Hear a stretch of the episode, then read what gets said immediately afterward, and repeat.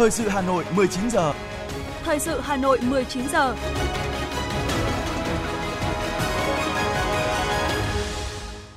Quang Minh và Thu Thảo xin kính chào quý vị và các bạn. Bây giờ là chương trình thời sự của Đài Phát thanh và Truyền hình Hà Nội, phát sóng trực tiếp trên sóng phát thanh. Tối nay Chủ nhật, ngày 4 tháng 12 năm 2022. Chương trình có những nội dung chính sau đây. Chủ tịch Quốc hội Vương Đình Huệ tiếp đại diện lãnh đạo các tập đoàn công ty của New Zealand. Kỳ họp thứ 10 của Hội đồng nhân dân thành phố Hà Nội khóa 16 sẽ diễn ra từ ngày 7 đến ngày 10 tháng 12 tới. Festival Sản phẩm Nông nghiệp và Làng nghề Hà Nội năm 2022 sẽ diễn ra từ ngày 14 tháng 12 đến ngày 18 tháng 12 tại khu trường đua F1 phường Mỹ Đình 2, quận Nam Từ Liêm, Hà Nội. Bộ Lao động Thương binh và Xã hội yêu cầu các đơn vị báo cáo tình hình tiền lương, thưởng Tết đối với người lao động trước ngày 25 tháng 12. Tôn vinh áo dài Việt Nam qua lễ hội áo dài. Phần tin thế giới có những thông tin Chủ tịch Cuba Miguel Díaz-Canel công du các nước vùng Caribe. Tổ chức Y tế Thế giới WHO cảnh báo sự xuất hiện của nhiều biến phụ mới. Tổ chức nhà nước Hồi giáo IS tự xưng thừa nhận tấn công đại sứ quán Pakistan tại Afghanistan và sau đây là nội dung chi tiết. Thưa quý vị thính giả, tiếp tục chuyến công tác vào ngày 4 tháng 12 năm 2022 tại thành phố Auckland, New Zealand, Chủ tịch Quốc hội Vương Đình Huệ tiếp đại diện lãnh đạo các tập đoàn, công ty New Zealand bao gồm Fonterra, Fiso Investment và Việt River Holding, Remax và Vietgtech NG. Tại cuộc tiếp giám đốc điều hành phụ trách các vấn đề hợp tác, tập đoàn Fonterra Mike Cronin, Chủ tịch Quốc hội Vương Đình Huệ đề nghị tập đoàn nghiên cứu mở rộng hợp tác, đầu tư tại Việt Nam và gợi mở thêm những lĩnh vực Việt Nam có thế mạnh như chăn nuôi bò sữa, đề nghị Fonterra nghiên cứu triển khai đầu tư tại Việt Nam các trang trại chăn nuôi bò sữa và chế biến sữa để cung cấp nguyên liệu, đảm bảo chất lượng ngay tại Việt Nam. Bên cạnh đó, tập đoàn có thể hợp tác trong đào tạo, quản lý, chuyển giao công nghệ cũng như đầu tư con giống sản phẩm, trang thiết bị phục vụ cho các trang trại đối tác Việt Nam, nhất là sản phẩm sữa chất lượng cao tại Việt Nam và các nước ASEAN. Ông Mike Croy cho biết, tập đoàn Finterra cũng đề nghị chính phủ và các bộ ngành của Việt Nam tiếp tục quan tâm tạo điều kiện thuận lợi để các nhà đầu tư nước ngoài đến làm ăn lâu dài tại Việt Nam, trong đó có tập đoàn Finterra. Tại cuộc tiếp giám đốc điều hành Fiso Investment, John Fiso và giám đốc công ty Việt River Holding Nguyễn Trường Khoa, Chủ tịch Quốc hội Vương Đình Huệ hoan nghênh các doanh nghiệp đã có nhiều hoạt động kết nối giữa doanh nghiệp hai nước và trực tiếp đầu tư vào Việt Nam. Cho biết, giáo dục là một trong những lĩnh vực ưu tiên thu hút đầu tư của Việt Nam và đề nghị trao đổi cụ thể với các bộ, ngành liên quan để triển khai cụ thể. Về hợp tác lao động, Chủ tịch Quốc hội chia sẻ những mô hình rất thành công trong hợp tác với Australia như lao động kỳ nghỉ, lao động nông nghiệp, đề nghị các doanh nghiệp đề xuất với chính phủ New Zealand có phần thúc đẩy chính phủ hai nước ký hiệp định về hợp tác lao động, tạo khuôn khổ pháp lý vững chắc cho lĩnh vực hợp tác này. CEO John Fiso cho biết, Fiso Investment cũng đang xúc tiến các hoạt động đầu tư xây dựng trường trung học, trường dạy nghề tại Việt Nam, hợp tác lao động và hỗ trợ doanh nghiệp Việt Nam đầu tư sang New Zealand. CEO Nguyễn Trương Khoa cho biết, Việt River Holdings mong muốn đưa lao động người Việt Nam sang làm việc tại New Zealand vì đây là lĩnh vực hợp tác đầy tiềm năng bởi dân số và lực lượng lao động của New Zealand rất ít. Việt River Holding cũng đang xúc tiến nhập khẩu những sản phẩm tiêu và cà phê của Việt Nam sang thị trường New Zealand. Tại cuộc tiếp, công ty Remax, giám đốc điều hành John Hà cho biết, doanh nghiệp là một trong những công ty bất động sản lớn và có thương hiệu lớn của Hoa Kỳ, hoạt động thông qua hệ thống nhượng quyền thương mại. Sau khi nghe báo cáo về các hoạt động của công ty, Chủ tịch Quốc hội cho rằng công ty cần chú trọng nghiên cứu thị trường hợp tác lao động, mở rộng cơ hội hợp tác thương mại, tham gia lĩnh vực thế mạnh là bất động sản, đáp ứng nhu cầu ngày càng lớn ở Việt Nam. Chủ tịch Quốc hội bày tỏ ủng hộ kế hoạch nhập khẩu sản phẩm có xuất xứ Việt Nam để mở trung tâm bán hàng và siêu thị điện máy gia dụng tại New Zealand và đề nghị chủ động phối hợp với các cơ quan hữu quan New Zealand tìm ra các biện pháp khắc phục khó khăn, thúc đẩy hợp tác giữa công ty và các doanh nghiệp New Zealand với doanh nghiệp và đối tác Việt Nam. Cũng trong sáng ngày 4 tháng 12, sau khi nghe báo cáo về các hoạt động của Viettech NZ, Chủ tịch Quốc hội đánh giá cao những sáng kiến và các hoạt động, mục tiêu của Viettech NZ với vai trò là tổ chức kết nối mạng lưới tri thức Việt hoạt động trong lĩnh vực công nghệ tại New Zealand, đóng góp cho sự phát triển của cộng đồng người Việt tại New Zealand nói chung. Chủ tịch Quốc hội khẳng định Đảng, Nhà nước, Quốc hội luôn ủng hộ và tạo điều kiện thuận lợi cho cộng đồng người Việt Nam ở nước ngoài theo tinh thần nghị quyết số 36 về công tác đối với người Việt Nam ở nước ngoài và kết luận số 12 của Bộ Chính trị về công tác người Việt Nam ở nước ngoài trong tình hình mới cho các tổ chức mạng lưới tri thức người Việt ở nước ngoài hoạt động kết nối với mạng lưới tri thức các doanh nghiệp khởi nghiệp, doanh nghiệp công nghệ trong nước để phát triển ngành công nghiệp hiệu quả và bền vững. Cũng nhân dịp này, đại diện Viettech NZ đã nêu kiến nghị với Chủ tịch Quốc hội về việc kết nối giữa các công ty và nhân sự công nghệ thông tin tại New Zealand và giữa Việt Nam và New Zealand, cũng như tìm hiểu về khuôn khổ pháp lý và các cơ chế hợp tác giữa Việt Nam và New Zealand để tạo điều kiện thuận lợi cho việc tiếp cận, hợp tác với các tổ chức, mạng lưới công nghệ khác tại New Zealand.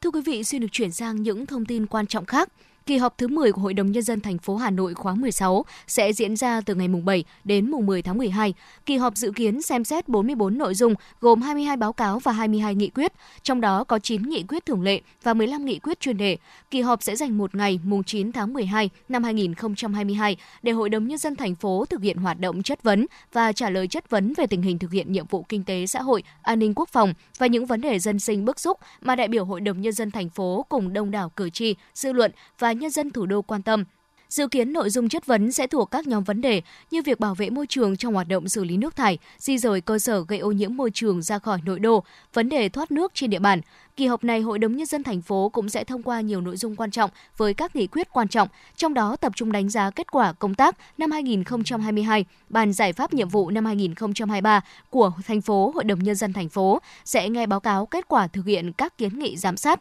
kết luận chất vấn tại kỳ họp trước để tăng cường hiệu lực hiệu quả của Hội đồng Nhân dân thành phố cũng như là các ý kiến kiến nghị của cử tri gửi tới chính quyền thành phố sẽ thông qua các nội dung về cơ chế chính sách. Thưa quý vị, Thanh tra Chính phủ vừa có thông báo kết luận thanh tra công tác quản lý nhà nước về du lịch. Thời kỳ thanh tra kéo dài trong vòng 10 năm, từ năm 2007 đến năm 2017. Đối tượng thanh tra bao gồm Bộ Văn hóa, Thể thao và Du lịch và Ủy ban nhân dân 9 tỉnh thành phố. Trong đó, kết luận thanh tra vừa được thanh tra chính phủ công bố cho thấy hàng loạt vi phạm đã xảy ra trong quá trình triển khai thực hiện các dự án sân góp. Cụ thể, các dự án có tên trong kết luận của thanh tra chính phủ bao gồm dự án khu tổ hợp Resort Sông Giá ở thành phố Hải Phòng, khu quần thể sân góp và các dịch vụ đi kèm của công ty cổ phần Thiên An, khu du lịch nghỉ dưỡng sân góp Lăng Cô, dự án sân góp Indochina Hội An, tỉnh Quảng Nam, dự án khu du lịch nghỉ dưỡng và sân góp cao cấp My House Hội An, Quảng Nam, khu du lịch nghỉ dưỡng cao cấp và sân góp Tuyền Lâm 18 lỗ ở tỉnh Lâm Đồng. Một số vi phạm trong quá trình triển khai thực hiện dự án sân góp như không thực hiện một số hạng mục của dự án, dự án chậm tiến độ, không triển khai hay thiếu báo cáo cơ quan đăng ký đầu tư và cơ quan quản lý nhà nước về thống kê tại địa phương – các nguyên nhân đến từ cả nhà đầu tư, dự án sân góp lẫn chính quyền các địa phương có dự án. Festival Sản phẩm Nông nghiệp và Làng nghề Hà Nội lần thứ hai năm 2022 sẽ diễn ra trong 5 ngày, từ ngày 14 tháng 12 đến ngày 18 tháng 12 năm 2022 tại khu trường đua F1 phường Mỹ Đình 2, quận Nam Từ Liêm, thành phố Hà Nội. Festival Sản phẩm Nông nghiệp và Làng nghề Hà Nội lần thứ hai năm 2022 được tổ chức nhằm giới thiệu những thành tựu đạt được trong lĩnh vực phát triển nông nghiệp, nông thôn của thành phố Hà Nội, trưng bày giới thiệu và quảng bá các sản phẩm nông nghiệp nông thôn tiêu biểu, sản phẩm sản xuất theo chuỗi, sản phẩm nông nghiệp hữu cơ, nông nghiệp ứng dụng công nghệ cao, sản phẩm làng nghề trên địa bàn, đồng thời tôn vinh các sản phẩm nông nghiệp, sản phẩm làng nghề của Hà Nội và các tỉnh thành phố hỗ trợ kết nối liên kết sản xuất gắn với tiêu thụ sản phẩm, tìm kiếm cơ hội hợp tác giữa các tổ chức cá nhân doanh nghiệp trong nước và quốc tế trong chuyển giao công nghệ phục vụ sản xuất nông nghiệp và phát triển nông thôn, tạo mối liên kết chặt chẽ giữa nhà nước, nhà khoa học, nhà doanh nghiệp, nhà nông. Trong khuôn khổ festival diễn ra hội nghị sơ kết đề án phát triển năng lực phân tích và chứng nhận sản phẩm nông nghiệp, hội thảo đánh giá kết quả phối hợp đảm bảo an toàn thực phẩm, chất lượng nông lâm thủy sản tới các tỉnh, thành phố ký kết hợp tác tiêu thụ nông sản và hội thảo về giải pháp phát triển ngành kinh tế sinh vật cảnh. Bên cạnh đó, ban tổ chức sẽ tổ chức hội thi sinh vật cảnh và vinh danh các nghệ nhân, trưng bày giới thiệu sinh vật cảnh ba miền, tôn vinh các nhà khoa học, nghệ nhân, doanh nhân, chủ nhà vườn tiêu biểu trên địa bàn thành phố. Cùng với đó, không gian văn hóa ẩm thực với quy mô 16 gian hàng ẩm thực của các quận huyện thị xã trên địa bàn thành phố Hà Nội sẽ giới thiệu đến khách tham quan những món ăn truyền thống đặc trưng của Hà Nội như bánh cuốn thanh trì, bánh tẻ Phú Nhi, bánh dày quán gánh, chè lam thạch xá, cốm làng vòng, đây là sự kiện nhằm tôn vinh giá trị văn hóa lịch sử nổi bật của các món ăn, quảng bá những nét độc đáo, tinh hoa văn hóa ẩm thực đặc trưng của vùng miền, góp phần thúc đẩy sự phát triển và nâng tầm quảng bá thương hiệu của các làng nghề truyền thống. Thưa quý vị, liên tục trong 2 ngày, ngày mùng 2 và ngày mùng 3 tháng 12, Sở Công Thương thành phố Hà Nội phối hợp với Ủy ban nhân dân huyện Phú Xuyên và Ủy ban nhân dân huyện Sóc Sơn mở thêm điểm giới thiệu và bán sản phẩm ô cốp tại các huyện này. Cụ thể ngày 3 tháng 12, Sở Công Thương Hà Nội phối hợp với Ủy ban nhân dân huyện Sóc Sơn khai trương điểm bán và giới thiệu sản phẩm ô cốp nằm tại hợp tác xã nông lâm nghiệp Bắc Sơn, xã Bắc Sơn, huyện Sóc Sơn. Tại đây có sự góp mặt của nhiều sản phẩm ô cốp 4 sao và 3 sao của các chủ thể trên địa bàn như rau hữu cơ Thanh Xuân, rau hữu cơ Trung Dã, nấm công nghệ cao KMS Minh Phú, nấm Tâm An Minh Trí, mang tây dưa lưới Minh Trí, bánh trưng xanh Hải Yến 20, chuối tiêu hồng Nam Sơn, bưởi sạch Phú Cường, đu đủ Nam Sơn, các sản phẩm thủ công mỹ nghệ trái tim hồng, nhóm sản phẩm chè an toàn Bắc Sơn, trà thảo dược Tâm Ngọc. Song song với việc phát triển các sản phẩm ô cốp có giá trị, chất lượng, Ủy ban nhân dân huyện Sóc Sơn còn quan tâm tới việc phát triển các điểm giới thiệu và bán sản phẩm. Theo kế hoạch, đến hết năm 2022, huyện thực hiện phát triển 8 điểm giới thiệu và bán hàng ô cốp trên địa bàn. Thưa quý vị thính giả, trong triển khai thực hiện chương trình xây dựng nông thôn mới có một tiêu chí dù không nằm trong một tiêu chí nông thôn mới, không thể thiếu đó là tiêu chí lòng dân. Khi lòng dân đã thuận không một nhiệm vụ khó khăn nào là không vượt qua, sức mạnh của lòng dân đã được thể hiện rõ nét trong suốt chặng đường 10 năm Hà Nội thực hiện chương trình mục tiêu quốc gia về xây dựng nông thôn mới. Hơn 10 năm trước, khi Hà Nội bắt đầu thực hiện chương trình mục tiêu quốc gia về xây dựng nông thôn mới, khó khăn chồng chất khó khăn – bởi sau khi mở rộng địa giới hành chính, diện tích tự nhiên của Hà Nội tăng gấp 3,6 lần so với thời điểm trước năm 2008. Với 29 đơn vị hành chính, dân số khoảng 6,3 triệu người. Thời điểm này, Hà Nội phải đối mặt với thách thức như số lượng lao động nông thôn bằng 5 triệu người, chiếm trên 60% lực lượng lao động toàn thành phố. Nông nghiệp chủ yếu vẫn là sản xuất quy mô nhỏ, dụng đất manh mún, giá trị sản xuất nông nghiệp chỉ ở mức thấp – ứng dụng tiến bộ kỹ thuật vào lĩnh vực nông nghiệp còn nhiều hạn chế. Trước tình trạng đó, Thành ủy Hà Nội xác định phát triển nông nghiệp, nông dân, nông thôn, trong đó lấy xây dựng nông thôn mới là nhiệm vụ chính trị trọng tâm xuyên suốt từ Đại hội đại biểu lần thứ 15 đến Đại hội đại biểu lần thứ 16, đưa một chương trình mới vào đời sống, thách thức sẽ vô cùng lớn, nhưng ban chỉ đạo chương trình số 02 của Thành ủy Hà Nội đã chọn dồn ô đổi thừa làm tiền để thực hiện xây dựng nông thôn mới. Do đó, công tác tuyên truyền vận động, nói cho dân hiểu, dân nghe và tin tưởng làm theo đã liên tục được cấp ủy chính quyền các địa phương triển khai. Các cuộc họp bàn lấy ý kiến đồng thuận của nhân dân được tiến hành thường xuyên, sâu rộng, triệt đề. Tất cả các phần việc được tiến hành trên nguyên tắc công khai, minh bạch, dựa trên tâm tư, nguyện vọng của nhân dân mà thực hiện. Bà Nguyễn Thị Kim Cúc, Bí thư Đảng bộ xã Đan Phượng, huyện Đan Phượng cho biết. Công tác tuyên truyền phải đi trước một bước để từ đó là tạo được cái sự đồng thuận của nhân dân tham gia các à, chương trình. Trong quá trình lãnh đạo chỉ đạo à, trong quá trình thực hiện thì cũng phải chú ý đến cái việc là phát huy dân chủ. Đấy, tất cả mọi việc đưa ra bàn bạc xin ý kiến của dân để tạo cái sự đồng thuận trong nhân dân. Đấy và từ đó thì huy động được các nguồn lực từ trong nhân dân. Theo Văn phòng điều phối nông thôn mới thành phố Hà Nội, những tiêu chí như giao thông, thủy lợi, trường học, cơ sở vật chất, văn hóa rất khó thực hiện bởi nó cần nguồn kinh phí khá lớn, trong khi đời sống của người dân ngoại thành Hà Nội thời điểm đó vẫn còn rất thấp, nên việc huy động vốn từ nhân dân là vô cùng khó khăn. Nhưng với phương châm đảng viên đi trước, làng nước theo sau, những tấm gương cán bộ đảng viên trong thôn, trong xã, hiến đất, hiến công trình kinh phí đã có sức lan tỏa mạnh mẽ trong cộng đồng dân cư. Song song với đó là công tác tuyên truyền vận động được đẩy mạnh với nhiều hình thức phong phú, góp phần chuyển biến nhận thức và hành động của các tầng lớp nhân dân. Ông Nguyễn Văn Long, xã Đông Quang, huyện Ba Vì cho biết. 1.300 mét đường này từ ngoài đường 32 vào đến giáp trong ờ, xã này chúng tôi đã có 69 hộ. Thì 69 hộ này đã, đã đồng thuận. Nhà thấp nhất là đã hiến 10 mét vuông đất cả tài sản. Nhà cao nhất là 36 mét vuông. Trong đó người ta phá tài sản trên đất. Quán, là nhà bếp để tắm treo, rồi thì tường bào, cổng hiện đại đều đã tự nguyện tháo rỡ để thành được con đường như thế. Hơn 10 năm qua, Thành ủy, Ủy ban nhân dân thành phố luôn xác định xây dựng nông thôn mới là chương trình để phát triển toàn diện khu vực nông thôn, trong đó người dân là chủ thể xây dựng nông thôn mới, đặt dưới sự chỉ đạo của Đảng, quản lý điều hành của chính quyền, sự vào cuộc của cả hệ thống chính trị. Các tầng lớp nhân dân tham gia xây dựng nông thôn mới và trực tiếp hưởng thành quả do xây dựng nông thôn mới đem lại. Xây dựng nông thôn mới phải lấy động lực làm căn bản ngoài kinh phí của nhà nước, cần động viên khuyến khích để nhân dân tự giác tham gia đóng góp các nguồn lực như bằng công sức, tiền của, đất đai. Ông Nguyễn Trọng Tuệ, xã Liên Trung, huyện Đan Phượng cho biết. Mình làm nông thôn mới này mình được hưởng, nhân minh mình được hưởng, Đấy, đời sống nâng lên, môi trường tốt mình cũng được hưởng, xanh sạch đẹp mình cũng được hưởng, chứ không ai được hưởng vào đây cả. Cho nên là phần đông, phải nói là phần nhiều là nhân dân là ủng hộ rất cao. Như vậy có thể thấy, tập hợp sức dân là một trong những con đường đưa Hà Nội cán đích trong xây dựng nông thôn mới. Đây cũng là sức mạnh nội sinh để Hà Nội tiếp tục thực hiện thắng lợi chương trình mục tiêu quốc gia về xây dựng nông thôn mới nâng cao, kiểu mẫu và chương trình số 04 của Thành ủy về đẩy mạnh thực hiện hiệu quả chương trình mục tiêu quốc gia xây dựng nông thôn mới gắn với cơ cấu lại ngành nông nghiệp và phát triển kinh tế nông thôn, nâng cao đời sống vật chất, tinh thần nông dân giai đoạn 2021-2025. Với sự vào cuộc của các cấp ủy Đảng, chính quyền, sự nhất trí đồng lòng của nhân dân trong suốt 10 năm qua, hy vọng chương trình số 04 của Thành ủy Hà Nội giai đoạn 2021-2025 sẽ tạo bước chuyển mạnh mẽ cho nông nghiệp nông dân và nông thôn phát triển nhanh, bền vững. Tiếp tục là những thông tin về giá các hàng hóa sẽ được cập nhật qua chùm tin vắn ngay sau đây của chúng tôi. Thưa quý vị, Bộ Tài chính cho biết thu ngân sách nhà nước 11 tháng năm 2022 về đích sớm hơn so với dự toán.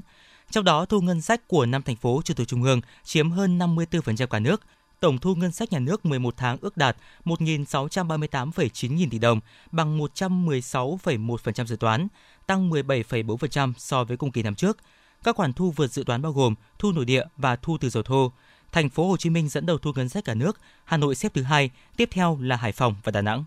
Bộ Công Thương cho biết, tới đây Bộ sẽ tổ chức đấu giá bổ sung 160.000 tấn đường thô và 40.000 tấn đường tinh luyện trong hạn ngạch thuế quan nhập khẩu niên vụ 2021-2022. Ngoài ra, giá khởi điểm là 1 triệu 700 nghìn đồng một tấn, bước giá 50 nghìn đồng một tấn. Thương nhân có thể nộp hồ sơ theo đường bưu điện hoặc trực tiếp về bộ phận thường trực của Hội đồng đấu giá. Dự kiến phiên phân giao hạn ngạch thuế quan nhập khẩu đường bổ sung của niên vụ 2021-2022 theo phương thức đấu giá sẽ diễn ra tại phòng họp trụ sở Bộ Công Thương. 2 tấn bưởi da xanh Bến Tre đầu tiên đã được xuất khẩu sang Mỹ qua đường hàng không. Lô hàng 2 tấn bưởi đầu tiên xuất khẩu từ Việt Nam sang Mỹ thể hiện uy tín, chất lượng và tính chuyên nghiệp của người sản xuất, doanh nghiệp xuất khẩu và cơ quan quản lý của Việt Nam trong việc đáp ứng các yêu cầu về an toàn thực phẩm và kiểm dịch thực vật của Mỹ. Đây cũng là tin vui đối với cộng đồng người Việt đang sinh sống, học tập và làm việc tại Mỹ. Trong tuần vừa qua, tỷ giá trung tâm theo công bố của Ngân hàng Nhà nước đã giảm nhẹ so với chốt tuần trước đó là 7 đồng trên 1 đô la Mỹ, kết thúc tuần giao dịch ở mức 23.662 Việt Nam đồng trên 1 đô la Mỹ. Với biên độ cộng trừ 5% đang được áp dụng, tỷ giá trần mà các ngân hàng áp dụng hôm nay là 24.845 Việt Nam đồng trên 1 đô la Mỹ và tỷ giá sản là 22.475 Việt Nam đồng trên 1 đô la Mỹ.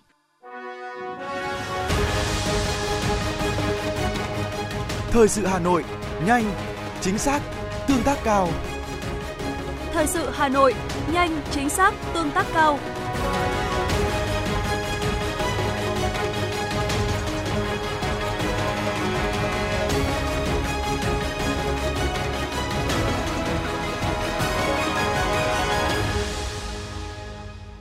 Thưa quý vị, triển lãm Quốc phòng quốc tế Việt Nam năm 2022 được tổ chức từ ngày 8 đến ngày 10 tháng 12 tới.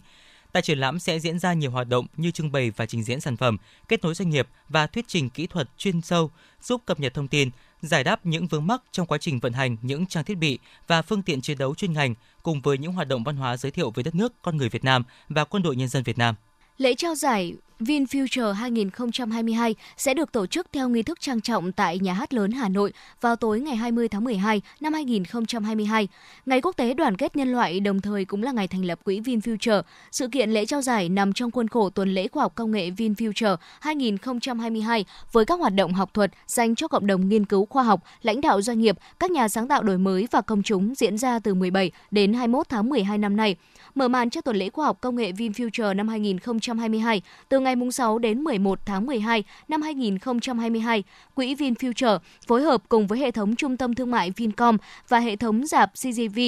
đem đến cho công chúng tuần lễ phim khoa học công nghệ quốc tế VinFuture. Những bộ phim khoa học xuất sắc của Hollywood đã từng giành được các giải thưởng điện ảnh quốc tế uy tín sẽ được trình chiếu tại nhiều cụm dạp CGV với mục đích truyền cảm hứng và lan tỏa tình yêu khoa học đến nhiều thế hệ người yêu phim. Bộ Lao động Thương binh và Xã hội vừa có văn bản yêu cầu lãnh đạo Sở Lao động Thương binh và Xã hội các tỉnh phải báo cáo tình hình tiền lương và thưởng Tết của doanh nghiệp đối với người lao động trước ngày 25 tháng 12. Theo đó, Bộ Lao động Thương binh và Xã hội giao lãnh đạo các sở Lao động Thương binh và Xã hội chủ động phối hợp với Ban Quản lý khu công nghiệp, khu chế xuất, khu kinh tế, Liên đoàn Lao động cấp tỉnh và các đơn vị có liên quan nắm bắt tình hình sản xuất kinh doanh của doanh nghiệp, nhất là những doanh nghiệp gặp khó khăn khi bị cắt đơn hàng, giảm việc của người lao động –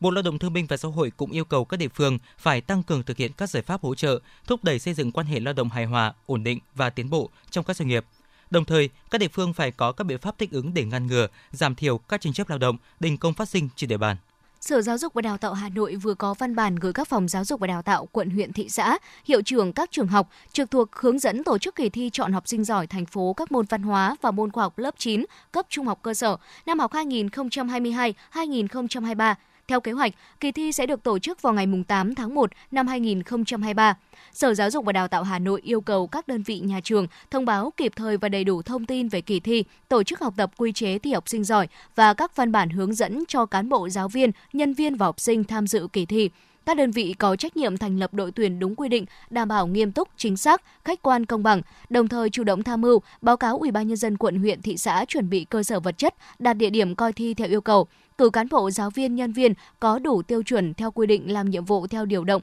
có hình thức động viên khen thưởng kịp thời, phù hợp đối với những học sinh dự thi, học sinh đạt thành tích cao trong các kỳ thi. Thưa quý vị và các bạn, sáng nay tại Hà Nội, Trung ương Đoàn Thanh niên Cộng sản Hồ Chí Minh tổ chức liên hoan Tuổi trẻ sáng tạo toàn quốc năm 2022 với ngày hội trải nghiệm và không gian sáng tạo trẻ, thu hút hàng nghìn bạn trẻ hào hứng tham gia, ghi nhận của phóng viên Thành Duyên. Phát biểu tại ngày hội, anh Ngô Văn Cương, Bí thư Trung ương Đoàn cho biết, nghị quyết Đại hội đoàn toàn quốc lần thứ 11 nhiệm kỳ 2017-2022 xác định triển khai phong trào tuổi trẻ sáng tạo nhằm phát huy thanh niên không ngừng sáng tạo trong học tập, công tác, lao động, sản xuất và sinh hoạt hàng ngày, để đánh giá lan tỏa những ý tưởng, sản phẩm sáng tạo của thanh thiếu nhi, đồng thời tôn vinh khen thưởng những cá nhân tập thể có các công trình, sản phẩm sáng tạo tiêu biểu đã được áp dụng trong học tập, công tác, lao động sản xuất và tạo ra hiệu quả thiết thực, tham gia giải quyết những vấn đề cấp thiết trong các lĩnh vực của đời sống kinh tế, văn hóa xã hội. Đồng chí Bí thư Trung ương Đoàn hy vọng triển lãm tuổi trẻ sáng tạo sẽ thu hút đông đảo các bạn đoàn viên thanh niên, học sinh sinh viên tham gia. Sẽ có nhiều hoạt động giao lưu, trao đổi bổ ích, nhiều cuộc gặp gỡ để giới thiệu trao đổi với các sản phẩm sáng tạo của tuổi trẻ, của các nhà quản lý, các doanh nghiệp, qua đó để mỗi bạn trẻ, mỗi đoàn viên thanh niên mở rộng nâng cao trình độ chuyên môn nghiệp vụ, kiến thức khoa học kỹ thuật, công nghệ mới, góp phần xây dựng nguồn nhân lực trẻ cho sự nghiệp công nghiệp hóa hiện đại hóa đất nước tại Liên hoan tuổi trẻ sáng tạo toàn quốc năm nay với hoạt động nổi bật là ngày hội trải nghiệm và không gian sáng tạo trẻ, trưng bày các sản phẩm công trình, giải pháp, đề tài sáng tạo tiêu biểu của tuổi trẻ cả nước là các mô hình sản phẩm sáng tạo, bảng biểu số liệu được sắp xếp khoa học theo các lĩnh vực lao động sản xuất, nghiên cứu khoa học, chuyển đổi số văn hóa, trong đó đáng chú ý có không gian trải nghiệm vũ trụ của Trung tâm Phát triển Khoa học Công nghệ và Tài năng trẻ, sách AR có tương tác của đoàn khối các cơ quan trung ương, robot AI văn phòng của Ban Thanh niên Quân đội, hệ thống hỗ trợ điều khiển ô tô thông minh của thanh đoàn Hà Nội,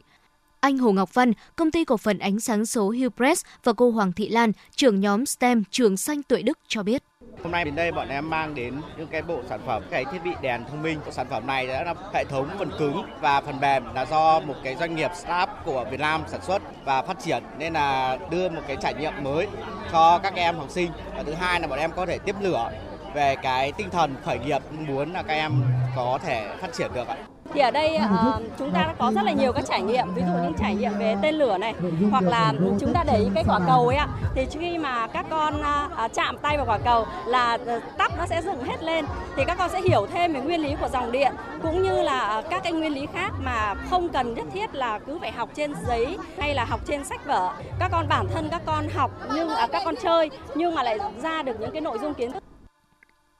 Tham gia ngày hội sáng tạo, các em học sinh đoàn viên thanh niên được tham gia trải nghiệm không gian sáng tạo, các sản phẩm mô hình STEM, tham gia trò chơi dung chuông vàng với chủ đề sáng tạo, hào hứng trải nghiệm các gian hàng, em Lê Hạnh Quyên và Trần Ngọc Đức, học sinh trường Trung học cơ sở Nguyễn Tri Phương chia sẻ trải nghiệm hôm nay về cái chương trình này thì con thấy nó rất vui với cả nó cung cấp nhiều kiến thức cho con ấy. học cái này thì con có thể làm được các cái công trình, các cái trò chơi hay hơn. Con cũng có ước mơ làm phi hành gia nên con đến gian hàng STEM để trải nghiệm tên lửa bơm bằng khí. Con sẽ làm một cái bởi vì con nhìn nó rất là đơn giản những công trình đề tài, giải pháp, sản phẩm, ý tưởng sáng tạo được trưng bày tại các gian hàng triển lãm của các đơn vị là những minh chứng rõ ràng nhất khẳng định sự sáng tạo không ngừng của thanh niên và sự phát triển của phong trào tuổi trẻ sáng tạo do Trung ương đoàn phát động triển khai thời gian qua. Trong khuôn khổ liên hoan, các đoàn viên thanh niên còn tham gia tọa đàm tuổi trẻ sáng tạo với chủ đề Thanh niên Việt Nam tiên phong sáng tạo, góp phần hiện thực hóa khát vọng vì một Việt Nam phồn vinh hạnh phúc, trực tuyến tới 67 điểm cầu các tỉnh thành đoàn, đoàn trực thuộc – Tại tọa đàm, các đại biểu trao đổi thảo luận về vai trò của đoàn viên thanh niên sung kích, sáng tạo trong các lĩnh vực hoạt động công tác đoàn và phong trào thiếu nhi,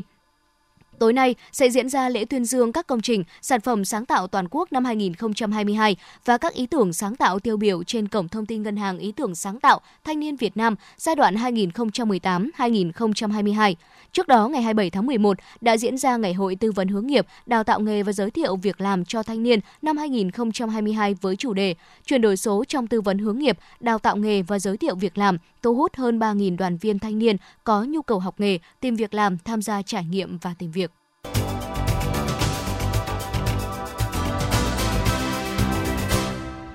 Thưa quý vị và các bạn, ngày 3 tháng 12 tại Hà Nội, Diễn đàn Quốc gia thường niên văn hóa với doanh nghiệp lần thứ hai năm 2022 đã được tổ chức với chủ đề chấn hưng văn hóa, nền tảng phục hồi và phát triển kinh tế bền vững. Sự kiện do Bộ Văn hóa, Thể thao và Du lịch phối hợp với Hiệp hội Phát triển Văn hóa Doanh nghiệp Việt Nam tổ chức. Phát biểu tại diễn đàn, Bộ trưởng Bộ Văn hóa, Thể thao và Du lịch Nguyễn Văn Hùng nhấn mạnh, cộng đồng doanh nghiệp được xem như trái tim của nền kinh tế, đóng góp hết sức quan trọng vào những kỳ tích của nền kinh tế Việt Nam trong thời kỳ đổi mới, Đặc biệt, để hiện thực hóa khát vọng xây dựng đất nước hùng cường, phồn vinh hạnh phúc, vai trò của các doanh nghiệp doanh nhân càng cần được đề cao và coi trọng, phản ánh của phóng viên Như Hoa. Trong sự phát triển bền vững của nền kinh tế nói chung, của các doanh nghiệp nói riêng, yếu tố con người là trái tim khối óc của doanh nghiệp, văn hóa là nhân tố nền tảng. Chính vì vậy, cần phát huy sức mạnh nội sinh văn hóa, xây dựng những doanh nghiệp Việt lớn mạnh, không chỉ đủ sức cạnh tranh trên sân nhà mà còn vươn tầm khu vực và thế giới, mỗi doanh nghiệp cần trở thành những đại sứ quảng bá giá trị văn hóa, con người Việt Nam ra thế giới,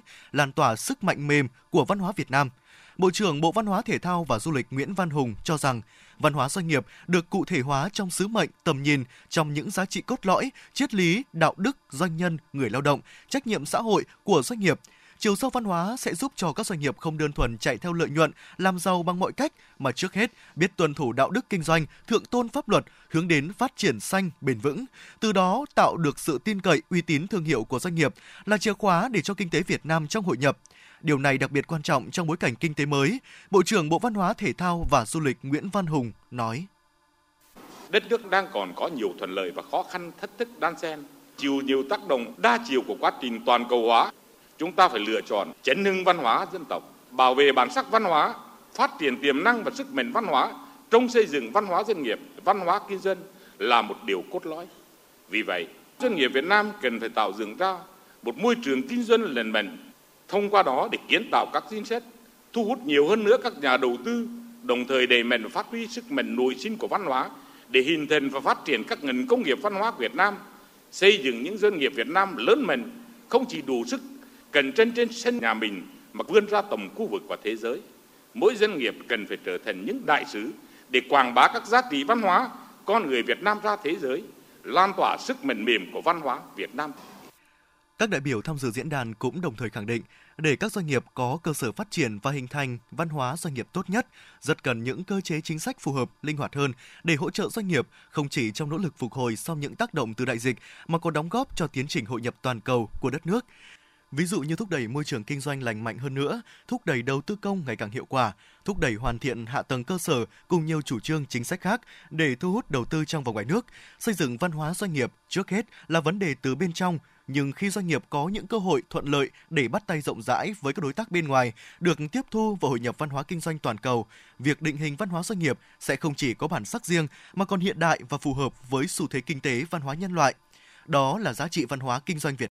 Trong bối cảnh mới, trên tinh thần đó, tại diễn đàn, các nhà khoa học, các nhà quản lý, đại diện doanh nghiệp Việt Nam đã thảo luận làm rõ các nội dung, nhiệm vụ giải pháp chấn hưng văn hóa từ bên trong, đóng góp vào công cuộc chấn hưng văn hóa, phục hồi và phát triển kinh tế bền vững. Một số đại biểu nêu ý kiến. Qua văn hóa doanh nghiệp thể hiện văn hóa của dân tộc và văn hóa doanh nghiệp tốt đẹp thì sẽ thúc đẩy phát triển kinh tế, chấn hưng văn hóa dân tộc. Các doanh nghiệp cần hiểu rất rõ văn hóa doanh nghiệp đối với sự tồn vong của doanh nghiệp mình. Và quyết tâm có một cái truyền thông trong nội bộ để tất cả các thành viên nỗ lực xây dựng. Không thể xây dựng trong ngày một, ngày hai được mà trong rất nhiều năm. Không phải là bằng lời nói từ hoa mỹ. Phải đi vào tâm hồn, vào trái tim, vào việc làm cụ thể của mỗi thành viên làm văn hóa là tạo nên một cái nền nếp tạo nên phong cách tạo nên tính cách phải làm sao để cái nền nếp đấy cái phong cách đấy à, nó đi vào cuộc sống hoạt động đó là tử tế tiên phong, kỹ cương, kiên cường. Văn hóa doanh nghiệp, ở đó các giá trị, các niềm tin, bản sắc của từng doanh nghiệp được thể hiện, nó phải được dẫn dắt bởi người đứng đầu, đó chính là doanh nhân, đó chính là thủ lĩnh của doanh nghiệp. Và từ cái định hình văn hóa của từng doanh nghiệp và nó tác động tới cái môi trường kinh doanh nói chung, tác động ngược lại với văn hóa kinh doanh. Xây dựng và phát triển văn hóa kinh doanh phải bắt đầu từ đạo đức kinh doanh của chính các nhà lãnh đạo doanh nghiệp và doanh nhân. Tại diễn đàn, thay mặt lãnh đạo Đảng, Nhà nước, Phó Chủ tịch Thường trực Quốc hội Trần Thanh Mẫn đã trao chứng nhận doanh nghiệp đạt chuẩn văn hóa kinh doanh Việt Nam năm 2022 cho 24 doanh nghiệp đáp ứng xuất sắc các tiêu chuẩn của Bộ Tiêu chí Văn hóa Kinh doanh Việt Nam. Thưa quý vị và các bạn, để tôn vinh vẻ đẹp người phụ nữ Việt Nam qua tà áo dài truyền thống, Hội Liên hiệp Phụ nữ Hà Nội đã tổ chức lễ hội áo dài Phụ nữ thủ đô hội nhập và phát triển tại không gian văn hóa phố đi bộ Hồ Gươm, ghi nhận của phóng viên thời sự. Chương trình lễ hội áo dài hôm nay có sự tham gia diễu hành của gần 1.000 đại biểu từ các bộ ban ngành trung ương, lãnh đạo thành phố, đại biểu một số đại sứ quán, tổ chức quốc tế, các gia đình, người mẫu và các tầng lớp phụ nữ thủ đô. Qua lễ hội áo dài này, phụ nữ thủ đô cũng đã thể hiện tình yêu Hà Nội, tự hào vẻ đẹp thanh lịch của tà áo dài, tôn vinh vẻ đẹp nữ tính của người phụ nữ qua sắc màu bốn mùa, đưa chiếc áo dài truyền thống trở nên gần gũi, gắn bó với nhịp sống hiện đại của thủ đô. Thượng tá Vũ Kỳ Miến, Chủ tịch Hội Liên hiệp Phụ nữ Công an thành phố Hà Nội chia sẻ. Hưởng ứng lễ hội áo dài du lịch uh, thủ đô năm 2022, hôm nay ờ, uh, 70 cán bộ hội viên phụ nữ công an thành phố Hà Nội đại diện cho 4 trên 4.000 cán bộ hội viên uh, đến dự uh, lễ hội áo dài năm uh, của thủ đô tổ chức. Uh, chúng tôi ngày hôm nay được à, khoác lên mình những cái tà áo dài truyền thống. Chúng tôi rất là vinh dự và tự hào và nguyện sẽ cố gắng cống hiến và phục vụ nhân dân ngày càng tốt hơn, đặc biệt là à, góp phần đảm bảo cho à, thành phố thủ Hà Nội xanh sạch đẹp vì hòa bình và luôn luôn là tiêu biểu về nét đẹp phụ nữ thủ đô đối với cả nước và đồng bào nước ngoài. Tại chương trình, với các tiết mục đồng diện áo dài với non lá, qua phần thể hiện của 100 phụ nữ đến từ câu lạc bộ phụ nữ thanh lịch và câu lạc bộ doanh nhân nhựa thủ đô, mà đồng diễn dân vũ với áo dài của 500 phụ nữ đến từ Hội Liên hiệp Phụ nữ các quận huyện trên địa bàn thành phố và phần diễu hành áo dài của phụ nữ thủ đô. Tà áo dài là trang phục truyền thống của phụ nữ Việt Nam qua các thời kỳ lịch sử, gắn bó song hành với phụ nữ Việt Nam trên mọi miền của đất nước. Áo dài góp phần tôn lên vẻ đẹp vừa kín đáo vừa dịu dàng, duyên dáng của người phụ nữ Việt Nam, khẳng định dấu ấn bản sắc văn hóa Việt Nam trên bản đồ thế giới. Chị Trịnh Thu Hoa, câu lạc bộ doanh nhân nữ quận Hai Bà Trưng cho biết. Là một người phụ nữ ờ, doanh nhân của thành phố Hà Nội, ờ, tôi luôn tự tin với tà áo dài là người con gái Việt Nam luôn mang đến vẻ đẹp rất là ờ, phong cách, ý, vừa là kín đáo vừa toát lên những cái đường cong của người phụ nữ. Tôi rất là tự hào. Tôi mong muốn qua cái lễ hội áo dài này, doanh nghiệp của chúng tôi sẽ quảng bá được những cái tà áo dài đến bạn bè quốc tế và toàn phụ nữ trên lãnh thổ Việt Nam luôn luôn mang trên mình những tà áo dài vào những ngày lễ hội, lễ Tết và những ngày đại tiệc của gia đình và những kỳ hội họp uh, sinh nhật hay là họp lớp thì cảm thấy người phụ nữ uh, sẽ uh, duyên dáng hơn, dịu dàng hơn và cũng là uh, tôn vinh được cái uh, dáng vẻ của người phụ nữ Việt Nam. Trong tiến trình hội nhập và phát triển của thủ đô và đất nước, hình ảnh những người phụ nữ duyên dáng trong tà áo dài luôn là dấu ấn văn hóa, biểu trưng cho vẻ đẹp của con người, phụ nữ Việt Nam trên trường quốc tế. Bà Lê Kim Anh, Chủ tịch Hội Liên hiệp Phụ nữ Hà Nội đánh giá. Tà áo dài của phụ nữ Việt Nam mang vẻ đẹp của truyền thống văn hóa truyền thống của Hà Nội ngàn năm văn hiến. Và chúng tôi rất là mong muốn là thông qua sự kiện này sẽ tiếp tục uh, lan tỏa những hình ảnh đẹp của người phụ nữ của áo dài phụ nữ Việt Nam uh, trên uh, trường quốc tế. Thì uh, hôm nay thì cũng có rất nhiều những bạn bè quốc tế đã tham gia sự kiện này. Uh, áo dài cũng đã cùng với chị em phụ nữ có mặt ở rất nhiều các sự kiện quốc tế rất nhiều các hội thảo. Uh, và cũng là khẳng định ờ, về một thủ đô về một Việt Nam yêu chuộng hòa bình ờ, có bề dày truyền thống ờ, văn hiến ngàn năm và mong muốn được hội nhập với thế giới. Lễ hội áo dài phụ nữ thủ đô hội nhập và phát triển năm 2022 là sự kiện nằm trong chuỗi các hoạt động của chương trình lễ hội áo dài du lịch Hà Nội với thông điệp Hà Nội, thành phố vì hòa bình, tự áo áo dài phụ nữ Việt Nam, phụ nữ thủ đô thanh lịch văn minh. Qua lễ hội áo dài lần này, Hội Liên hiệp Phụ nữ Hà Nội mong muốn đưa hình ảnh áo dài Việt Nam ra khắp nơi trên thế giới và tôn vinh vẻ đẹp rạng rỡ của người phụ nữ thủ đô truyền thống, nhưng cũng không kém phần năng động, tự tin, hội nhập quốc tế trong thời đại mới.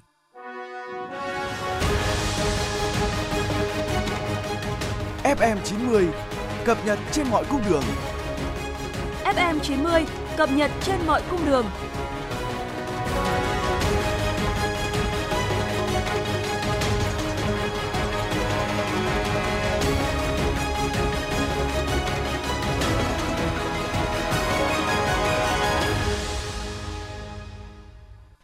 Quý vị, Bộ Giao thông Vận tải vừa ban hành kế hoạch ưu tiên phát triển vận tải 12 tỉnh vùng Trung Du và miền núi phía Bắc theo hướng đồng bộ hiện đại. Kế hoạch nhằm thúc đẩy phát triển vận tải các tỉnh vùng Trung Du và miền núi Bắc Bộ, gồm 14 tỉnh Hà Giang, Cao Bằng, Lạng Sơn, Bắc Giang, Phú Thọ, Thái Nguyên, Bắc Cạn, Tuyên Quang, Lào Cai, Yên Bái, Lai Châu, Sơn La, Điện Biên và Hòa Bình theo hướng hiện đại đồng bộ, giảm chi phí và đảm bảo quốc phòng an ninh. Theo đó ưu tiên đầu tư vận tải đường sắt đường thủy, hàng không nhằm giảm áp lực cho vận tải đường bộ, phát triển hệ thống cảng cạn, phát triển hài hòa, hợp lý các phương thức vận tải, vận tải đa phương thức và dịch vụ logistics. Hạ ngầm nhiều tuyến cắp điện trong nội thành thành phố Hà Nội. Đó là kết quả của việc hạ ngầm hàng trăm tuyến cắp điện được EVN Hà Nội thực hiện trong những năm vừa qua không chỉ mang lại sự an toàn cho người dân sống xung quanh những tuyến cắp điện, bộ mặt đô thị của thủ đô cũng trở nên khang trang, sạch đẹp hơn khi những đề án hạ ngầm cắp điện đang được tích cực triển khai. Tính đến thời điểm hiện tại, EVN Hà Nội đã hoàn thành hạ ngầm đường dây chung và hạ áp tại 180 tuyến phố với hơn 1.100 km dây dẫn và khoảng 4.000 tủ điện hạ thế. Thực hiện thu hồi trên 6.000 cột điện các loại. Thành phố Hà Nội chỉ đạo tập trung hạ ngầm đồng bộ tại các tuyến phố chính của 4 quận nội đô bao gồm Ba Đình, Hoàn Kiếm, Đống Đa và Hà Bà Trưng, sau đó là các quận khác trên địa bàn. Theo Sở Xây dựng, từ nay đến năm 2025, thành phố Hà Nội có kế hoạch hạ ngầm các đường dây cáp viễn thông và điện lực của 300 tuyến phố thuộc địa bàn 11 quận huyện và thị xã. Trong đó, ưu tiên việc sử dụng chung hạ tầng và chia sẻ cơ sở hạ tầng viễn thông kết hợp với việc ngầm hóa, chỉnh trang đô thị, xây dựng thủ đô văn minh hiện đại. Thưa quý vị, sáng nay ngày 4 tháng 12, Công an quận Hoàn Kiếm Hà Nội cho biết các cơ quan chức năng đang khẩn trương điều tra làm rõ nguyên nhân xảy ra cháy nhà ở quận Hoàn Kiếm dạng sáng cùng ngày. Theo cơ quan công an, vào khoảng 1 giờ 15 phút ngày 4 tháng 12, nhận được tin báo cháy nhà dân tại địa chỉ số 2 Hàng Lược, lực lượng chức năng đã điều 8 xe chữa cháy và một xe thang đến hiện trường. Đến 2 giờ, đám cháy được khống chế. Tại hiện trường ghi nhận khu vực cháy tại tầng 4, tầng 5 của số nhà 2 Hàng Lược và ba nhà xung quanh bị hư hại nặng. Rất may vụ cháy không gây thiệt hại về người. Tuy nhiên, có nhiều tài sản đã bị thiêu rụi. Hiện nguyên nhân vụ cháy đang được cơ quan chức năng điều tra làm rõ.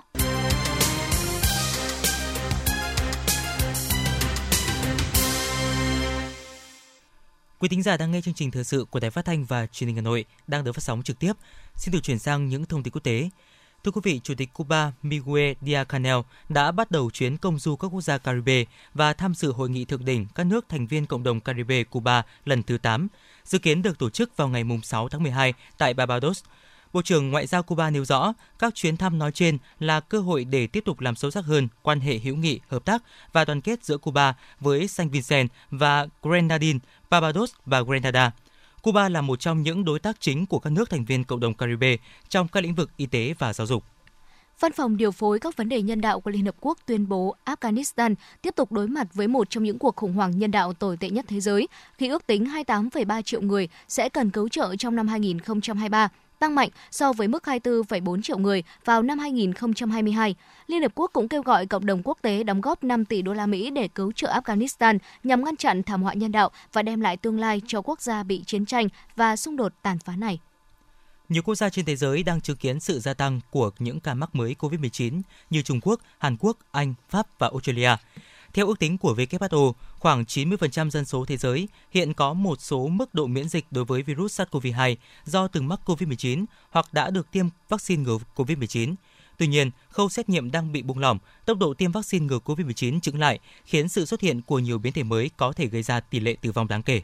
Số ca mắc mới COVID-19 tại đặc khu hành chính Hồng Kông Trung Quốc một lần nữa đã vượt mốc 10.000 ca một ngày. Đây là đợt bùng phát COVID-19 lớn nhất tại đặc khu hành chính Hồng Kông Trung Quốc trong 3 tháng qua. Theo các chuyên gia dịch tễ học, nguyên nhân chính của đợt bùng phát hiện tại là do hệ thống miễn dịch của người dân đối với virus đã bị suy yếu. Dự kiến số ca mắc tại đây sẽ đạt đỉnh sau 2 tuần nữa. Vì vậy, giới chức đặc khu này đang kêu gọi người dân, đặc biệt là những người trên 60 tuổi và những người mắc bệnh mãn tính nhanh chóng tiêm mũi vaccine ngừa COVID-19 thứ 5 để lập lại khả năng miễn dịch.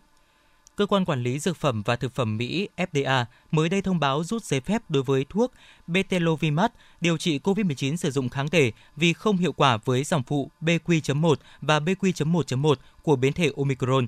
Những dòng phụ này đang gây ra khoảng 57% số ca mắc mới trên cả nước và gây ra phần lớn số ca ở hầu hết các khu vực. Giới chức y tế Mỹ cảnh báo những người có hệ miễn dịch kém với COVID-19 có thể sẽ phải đối mặt với nhiều nguy cơ dịch bệnh hơn trong mùa đông này vì những dòng phụ của biến thể Omicron có khả năng vô hiệu hóa những phương thức điều trị sử dụng kháng thể. Tổng thống Mỹ Joe Biden cũng đã kêu gọi những người có hệ miễn dịch kém xin tư vấn của bác sĩ về những biện pháp phòng ngừa bổ sung để đảm bảo an toàn trong mùa đông sắp tới. Anh đã ghi nhận 6 trẻ em tử vong do mắc bệnh liên quan đến liên quần khẩu nhóm A. Hiện giới chức Anh đang tiến hành điều tra nguyên nhân sau khi có những báo cáo về sự gia tăng tình trạng nhiễm trùng đường hô hấp dưới ở trẻ em do liên cầu khuẩn nhóm A gây ra trong những tuần qua. Các bậc phụ huynh được khuyến cáo cần theo dõi các triệu chứng ban đầu ở con em mình và đi khám sớm nhất có thể để điều trị kịp thời, ngăn chặn tình trạng nhiễm trùng trở nặng. Thưa quý vị, tình trạng thiếu lái xe tại Nhật Bản đang trở nên nghiêm trọng do già hóa dân số và chính sách siết chặt bằng lái xe với người cao tuổi của nước này. Theo Hiệp hội Logistics Nhật Bản, số lượng lao động trong ngành vận tải hàng hóa đường bộ đã giảm từ khoảng 980.000 người vào năm 1995 xuống còn khoảng 660.000 người vào năm 2020, tức là giảm trên 30%. Trong khi đó, hàng loạt những vụ tai nạn nghiêm trọng do người già lái xe đã gây ra trong thời gian vừa qua đã buộc Nhật Bản phải hạn chế lái xe đối với những người trên 75 tuổi. Tổ chức nhà nước Hồi giáo IS tự xưng đã thừa nhận đứng sau vụ tấn công bằng súng nhằm vào đại sứ quán Pakistan tại thủ đô Kabul của Afghanistan vừa qua, khiến ít nhất một nhân viên bảo vệ bị thương và khiến tòa nhà bị hư hại. Về phần mình, người phát ngôn của Bộ Ngoại giao Afghanistan Abdul Wahab Banki tuyên bố chính quyền Taliban ở Afghanistan lên án vụ tấn công vào đại sứ quán Pakistan và sẽ mở cuộc điều tra về vụ việc này. Cảnh sát Tây Ban Nha cho biết, liên quan đến 6 quả bom thư được gửi tới các mục tiêu nổi tiếng trong những ngày gần đây, dường như đã được gửi từ thành phố Valladolid ở phía bắc của nước này. Đây là thông tin do một nguồn tin thân cận với cuộc điều tra nói với Reuters ngày hôm qua. Theo điều tra ban đầu, các phong bì đều có ngoại hình giống nhau và được gửi đến người đứng đầu của từng cơ quan. Các phong bì chứa thuốc súng lỏng với cơ chế đánh lửa bằng điện, không tự phát nổ. Các nhà chức trách Tây Ban Nha đã tăng cường an ninh tại những công trình công cộng và cơ quan ngoại giao sau những vụ việc trên.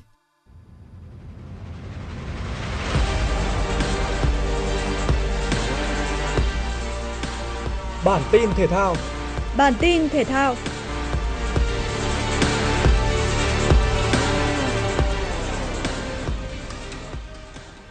Trận đấu sớm nhất của vòng 1/8 World Cup 2022 là cuộc so tài của Hà Lan với Mỹ. Ở trận đấu này, cơn lốc màu da cam đã thể hiện sự vượt trội và sớm có bàn thắng vươn lên dẫn trước ở phút thứ 10 do công của Memphis Depay. Đến phút thứ 45 cộng 1, Daley Bly nhân đôi cách biệt cho đội bóng châu Âu. Cả hai bàn thắng đều do Denzel Dumfries kiến tạo. Phải mãi tới phút thứ 76, Haji White mới có thể rút ngắn cách biệt cho đội tuyển Mỹ sau đường truyền của Pulisic ấn định tỷ số 1-2 chung cuộc của trận đấu. Trong khi đó ở trận đấu giữa Argentina và Australia, Messi và các đồng đội tiếp tục thi đấu thăng hoa. Messi ghi bàn mở tỷ số cho Argentina ở phút 35 của trận đấu. Đến phút thứ 57, Julian Alvarez đã ghi bàn nâng tỷ số lên 2-0. Tuy nhiên đến phút thứ 77, Angel Fernandez đã phản lưới khiến Argentina bị rút ngắn tỷ số xuống 1-2. Những phút sau đó Australia chơi tốt và có một số cơ hội ghi bàn nhưng không tận dụng thành công. Trung cuộc Argentina giành chiến thắng với tỷ số 2-1 để vào tứ kết World Cup 2022. Đối thủ của Argentina ở vòng tứ kết là Hà Lan. Với bàn thắng vào lưới Australia ở phút 35 tại trận đấu thuộc vòng 1/8 World Cup 2022, Messi đã cán mốc ấn tượng khi có lần ra sân thứ 1000. Đây cũng là bàn thắng thứ 789 trong sự nghiệp của chân sút người Argentina. Tính đến thời điểm hiện tại, Messi đã có 789 bàn thắng và 338 đường kiến tạo trong sự nghiệp. Tính ra Messi có tổng cộng 1.127 bàn thắng và kiến tạo trong sự nghiệp chơi bóng đỉnh cao của mình. Đáng chú ý bàn thắng vào lưới Australia là pha lập công đầu tiên của Messi ở vòng knock-out World Cup trong sự nghiệp. Đây là tín hiệu đáng mừng cho cá nhân Messi cũng như Argentina trong việc chinh phục danh hiệu World Cup 2022. Trận đấu thứ ba của vòng 1/8 World Cup diễn ra lúc 22 giờ hôm nay là cuộc chạm trán giữa đương kim vô địch Pháp gặp tuyển Ba Lan. Huấn viên Deschamps đã có đầy đủ lực lượng trong tay. Trận thua của đội tuyển Pháp ở lượt trận cuối vòng bảng giúp vị huấn luyện viên người Pháp thành công với một thử nghiệm mới mang tên Eduardo Camavinga ở vị trí hậu vệ trái. Về phía đội tuyển Ba Lan, huấn viên Mitrovic cũng có đội hình tối ưu để nghênh chiến đội bóng áo lam. Tuy nhiên, lối chơi hầu như phụ thuộc vào tài năng của thủ thành Chesney cũng như khả năng săn bàn của Lewandowski là không đủ để đại bàng trắng tạo nên bất ngờ trước một đội tuyển Pháp vượt trội về mọi mặt. Tiếp đó vào lúc 2 giờ sáng ngày 5 tháng 12 sẽ là cuộc đọ sức giữa đội tuyển Anh và Senegal. Tam sư được đánh giá vượt trội hơn rất nhiều so với đối thủ. Và với một lực lượng sung sức và tự tin nhất, đội tuyển Anh hướng tới một chiến thắng không quá khó khăn trước một Senegal đang gặp quá nhiều vấn đề, nhất là khi tiền vệ trung tâm Idrissa Gueye dính hai thẻ vàng ở vòng bảng và bị treo giò tại trận đấu này. Tin không khí lạnh tăng cường thành phố Hà Nội. Thưa quý vị, hiện nay, bộ phận không khí lạnh đã báo tiếp tục di chuyển xuống phía Nam. Dự báo chiều và tối và đêm nay, bộ phận không khí lạnh này ảnh hưởng đến thành phố Hà Nội. Gió Đông Bắc cấp 3, thành phố Hà Nội trời tiếp tục rét. Trong đợt không khí lạnh, nhiệt độ thấp nhất phổ biến từ 13 đến 15 độ C, riêng vùng núi từ 12 đến 14 độ C. Đêm nay và ngày mai, ngày 5 tháng 12 năm 2022, các quận nội thành và các huyện phía Nam nhiệt độ từ 16,5 đến 17,5 độ C, các huyện phía Tây và Bắc thành phố từ 16 đến 17 độ C. Vào đêm ngày 5, ngày 6 tháng 12 năm 2022, các quận nội thành và các huyện phía Nam từ 16,5 đến 17,5 độ C, các huyện phía Tây và Bắc thành phố từ 16 đến 17 độ C. Cảnh báo chiều tối và đêm nay ngày 4 tháng 12, thành phố Hà Nội có mưa nhỏ vài nơi, đêm và sáng trời rét đậm, người già và trẻ nhỏ cần mặc đồ ấm để phòng các bệnh về đường hô hấp. Quý vị và các bạn vừa nghe chương trình thời sự tối của Đài Phát thanh và Truyền hình Hà Nội. Chỉ đạo nội dung Nguyễn Kim Khiêm, chỉ đạo sản xuất Nguyễn Tiến Dũng, tổ chức sản xuất Trà My. Chương trình do biên tập viên Nguyễn Hằng, phát thanh viên Quang Minh Thu Thảo và kỹ thuật viên Văn Toàn thực hiện. Thân mến chào tạm biệt.